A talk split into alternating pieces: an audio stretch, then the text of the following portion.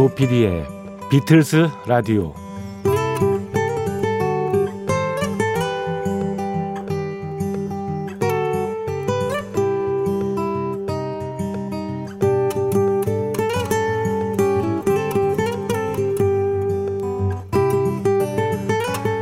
김재동처럼 인기가 없습니다. 양요섭처럼 잘생기지도 않았습니다. 정승환처럼 젊지도 않습니다. 정은채처럼 매력적이지도 않습니다.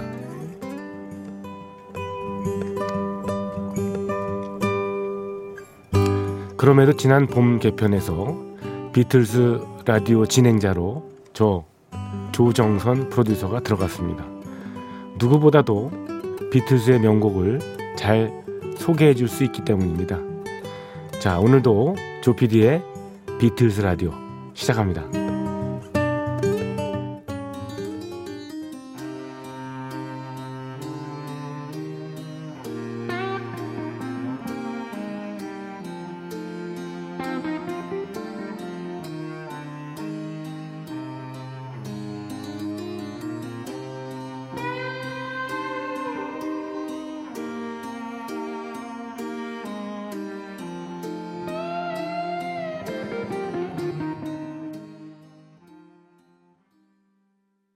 조피디의 비틀스 라디오 어, 시작했습니다. 예, 첫 곡으로 카를로스 산타나의 기타 연주 그리고 뭐 여자 보컬은 인디아 아리 어, 또 간간히 첼로 소리가 들리죠. 첼리스트 요요마 이렇게 어, 세 사람 및 다른 세션 연주자들이 함께한 While My Guitar Gently Weeps를 소개해드렸습니다. 비틀스의 어, 화이트 앨범이라는 별명을 가지고 있는 The Beatles라는 앨범의 어, 수록곡으로 조지 해리슨이 예, 불렀던 곡입니다. 예, 원곡에서는 그 에릭 크랩턴이 기타 연주, 그 슬라이드 기타 연주를 해줬는데요. 색다른 맛이죠? While My Guitar Gently Weeps. 자, 김제동처럼 인기가 없고 양요섭처럼 잘생기지도 않았고 정승환처럼 젊지도 않고 정은채처럼 그다지 매력적이지도 않은 예. 조정선 프로듀서가 진행하는 비틀즈 라디오 어, 찾아주셔서 감사드립니다. 오늘까지 닷새 동안 비틀스 라디오는 자그마한 특집을 마련했죠. 비틀스 오리지널 명곡과 커버곡을 이어서 보내드리고 있습니다. 커버라고 하면 뭐 다른 아티스트에 의해서 리메이크된 그런 음악을 말하는 겁니다. 자, 오늘은 어제에 이어서 18번째 곡 으로 이어집니다. 비틀스의 Come Together라는 예, 곡입니다. 어, 비틀스의 명반 중의 하나인 Abbey Road에 수록된 곡이죠.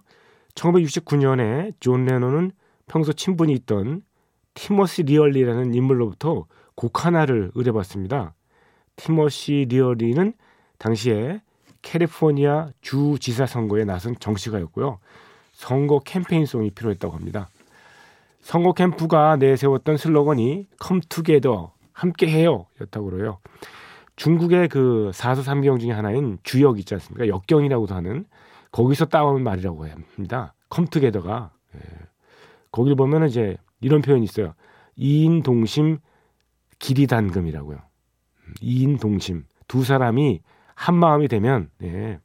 기리단금 쇠도 자를 수 있다. 여기서 나온 말이랍니다. Come Together. 아 그거를 영어로 Come Together라고 하는군요. 예. 음. 이인동심. 마침 돈, 존 레논은 반전 운동을 위해서 Bed-In 행사를 준비하던 중이었다는군요. Bed-In이란 침대에 들어가서 꼼짝 안 하고 며칠 지내면서 평화의 메시지를 전하는 그런 이벤트죠. 어, 벽에는 Hair Peace, Bed Peace 이렇게 써놓고요. 어, 평화에 대해서 쉬지 않고 얘기하는 그런 컨셉의 어, 이벤트입니다. 그 와중에 짬을 내서 이 곡 Come Together를 썼다고 전합니다. 음, 그럼 이 노래 덕분에 주지사 선거에 나온 티모시 리어리 당선이 됐을까요? 네. 답은 아닙니다. 그는 본격적으로 선거 운동에 들어가기 전에 대마초 소지 혐의로 체포가 됐다네요. 예. 결국 티모시는 감옥에서 이 Come Together 노래를 들어야 했다는 겁니다. 재밌네요. 예. 자, 비틀스의 오리지널곡 Come Together 그리고 로빈 윌리엄스죠. 그 코미디언이자 영화 배우 로빈 윌리엄스하고 어, 흑인 보컬 재즈 보컬리스트 바비 맥포린이 함께한 Come Together 그리고 음, 다이안 리브스하고 카산드라 윌슨의 Come Together 이렇게 세 곡을 이어 듣겠습니다.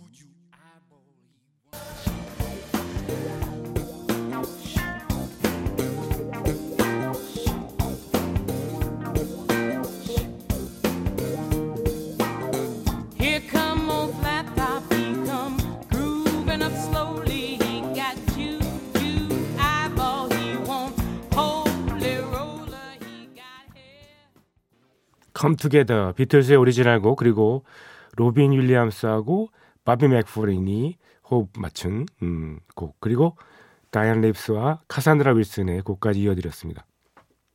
19번째 곡으로 넘어갑니다. 19번째 곡은 Get Back입니다. Get Back. 폴 맥카트니에 의해서 쓰여진 Get Back은 발표 당시에 아주 논란이 많았습니다. 제목에 연상이 되지만 제목에서요.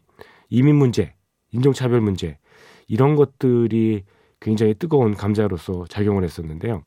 1960년대 후반은 어, 특히 파키스탄 등 어, 서남아시아 저개발 국가 사람들이 영국으로 대거 이주를 합니다.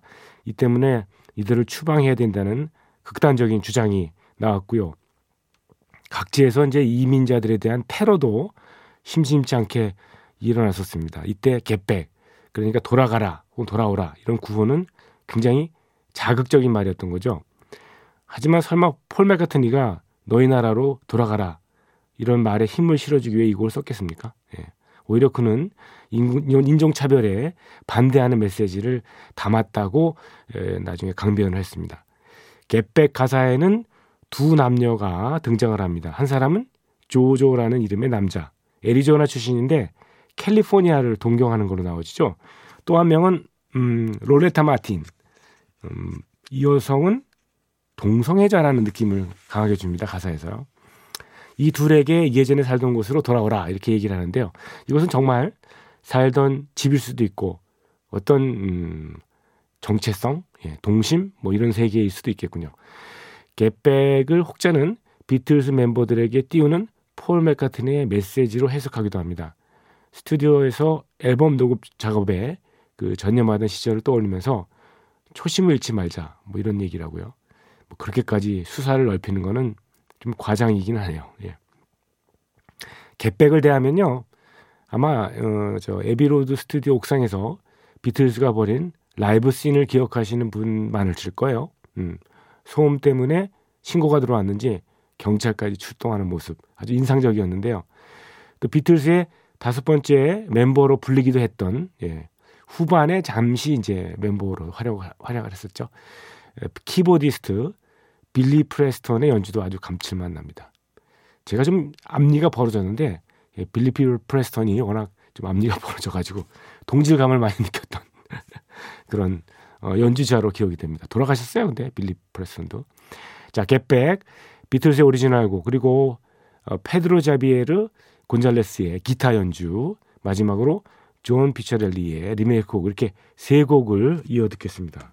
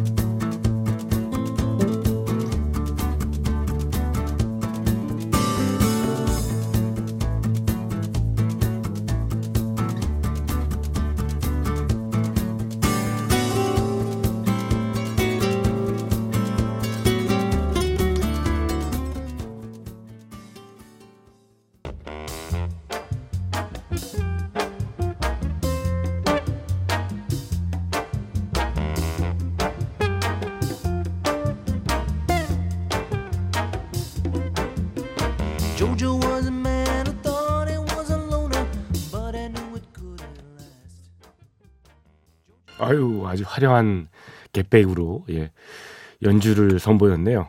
노래도 역시 감칠맛 있게 잘했습니다. 존 피자렐리의 Get Back 어, 재즈 빅밴드를 연상하는 예, 화려한 연주였습니다.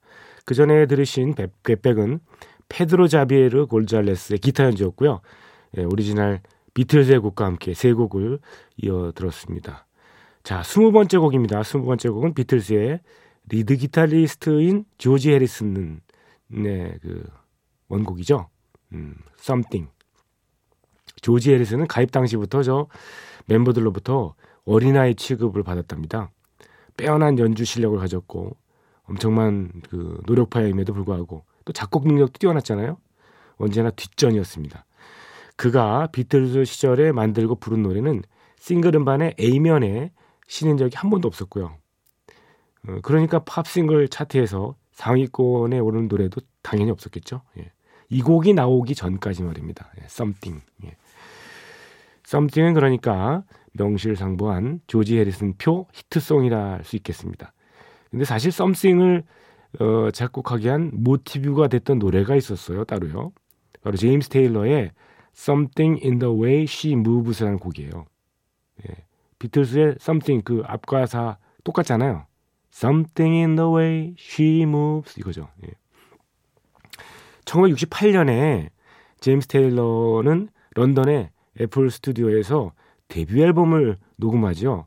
이때 비틀스도 스튜디오에서 살다시피 했으니까 우연히 예, 조지 해리슨이 이 노래를 접하게 된 거예요. 어, 그는 제임스 테일러에게 가사의 일부를 좀 살려서 노래를 만들어 볼 테니까 허락해 달라고 합니다. 어, 그래서 만들어진 곡이죠. 또 한 가지 사실은요. 조지 해리슨은 원래 이 곡을 어, 조 카커를 염두에 두고 만들었다고 하는 그 어, 얘기가 있습니다. 또 하나는요. 어, 프랭크 시나트라가 원래 비틀스를 내내 못마땅해 했거든요. 어, 예절없고 불량스럽다고. 근데 이 노래만큼 이 비틀스의 Something만큼은 칭찬을 아끼지 않았다는 얘기도 있습니다. 어, 뭐라고 얘기했냐면 내가 들은 최고의 love song이다라고 프랭크 시나트라가 얘기를 하면서 거기에 그치지 않고 나중에 노래를 리메이크하게 됐죠. 이런 여러 가지 사연들이 있는 비틀스의 Something입니다. 모티브가 됐던 제임스 테일러의 노래 궁금하지 않아요? Something in the way she moves. 그 노래 먼저 들으시고요. 이어서 비틀스의 오리지널 곡 그리고 프랭크 시나트라의 리메이크 곡으로 이어 듣겠습니다.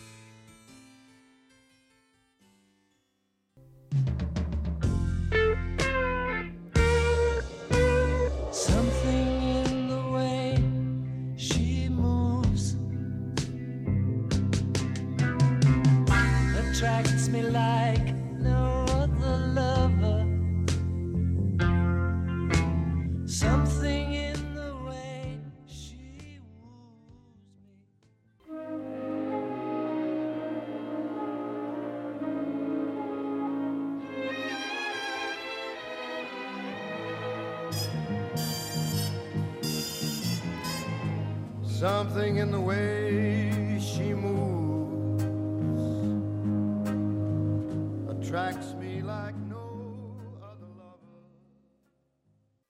Something in the way she moves. 예, 비틀즈의 Something의 모티브가 됐던 에, 곡을 먼저 들으셨습니다. 제임스 테일러의 음성이었고요. 그 다음에 비틀즈의 Something 들으셨고 어, 프랭크 시나트라의 노래로 이어드렸습니다. 자, 닷새 동안 자그맣게 꾸며드리는 비틀즈 명곡 그 오리지널과 리메이크곡 특집은 어, Imagine으로 마감을 합니다. 음, 존 레논이 1971년에 가을 시즌에 이 곡을 솔로로 내놨죠. 같은 이름의 앨범 Imagine의 타이틀곡이기도 합니다.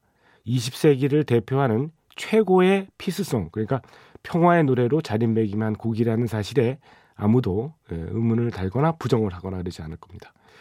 상상해 보십시오. 천국 따위는 없다고 상상해 보자고요. 국가나 국경이 없다고 재산이 없다고 상상해 보자고요. 그대는 저를 단순히 몽상가라 얘기할지 모르지만 제가 혼자가 아니라 언젠가 우리가 함께 한다면 세계는 하나가 될 거예요. 이런 내용입니다. 이 곡은 존 레논이 1980년 12월 8일 예, 충격적으로 세상을 떠난 후에 재평가가 돼서요. 그 메시지가 많은 사람들에게 크게 예, 전달이 됐던 것 같습니다. 그의 생각이 결코 실현할 수 없는 이상, 아니 몽상에 불과하지만은 적어도 이 노래를 접할 때만큼은 사람들이 평화에 대해서 한 번쯤은 곱씹어 본다는데 큰 의미가 있을 것 같습니다. 특히 최근에 어, 전 세계적으로 전쟁이나 테러 등 뒤숭숭한 사건이 있을 때마다 이 존 레논의 이미지는 여기저기서 많은 빈도로 이렇게 들리고 있는 거를 여러분 느끼시죠? 예. 지난 2001년 미국의 그 뉴욕에서 9.11 테러가 있을 때요. 실은 이 노래가 그 방송 자습곡, 예, 그러니까 웬만하면 틀지 말라는 권고를 예, 당국에서 내리기도 했다는데요. 아마 평화에 대한 뭐 공허한 주장에 테러리스트들이 오히려 비웃는다. 뭐 이런 의미였었을 것 같습니다. 하지만 이런 움직임에도 불구하고 어, 전 미국에 중계된 추모 행사에서 닐 영이 어, 인매진을 불러서 깊은 인상을 남겼던 기억이 있네요. 또 지난 동계 올림픽, 예, 평창 올림픽에서 어, 볼빨간 사춘기 안지영 양하고 예, 전인권 씨, 이은미 씨, 하현우 이렇게 뭐 사람들이 음, 개막식에서 이 노래를 불러서 또 인상 깊었죠. 영국인이 좋아하는 팝 가사 1위에 뽑힌 Imagine 오리지널 곡과 존 레논의 음성이죠. 그리고 어, 마 샤오후이의 얼후 어, 중국 악기입니다. 우리 같으면 좀 그, 해금 같은 그런 얼후 악기 연주 그리고 닐 영의 곡으로 이어드립니다. 시간이 된 데까지요.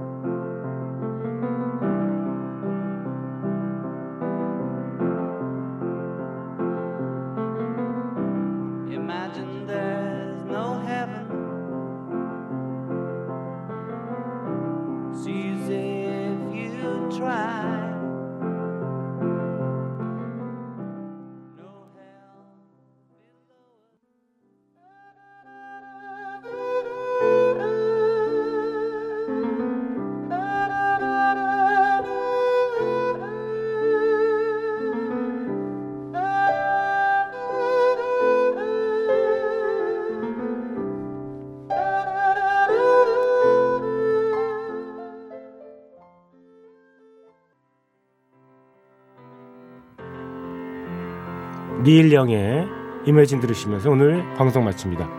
조피디의 비틀스 라디오 내일 이 시간 다시 뵙겠습니다. 감사합니다.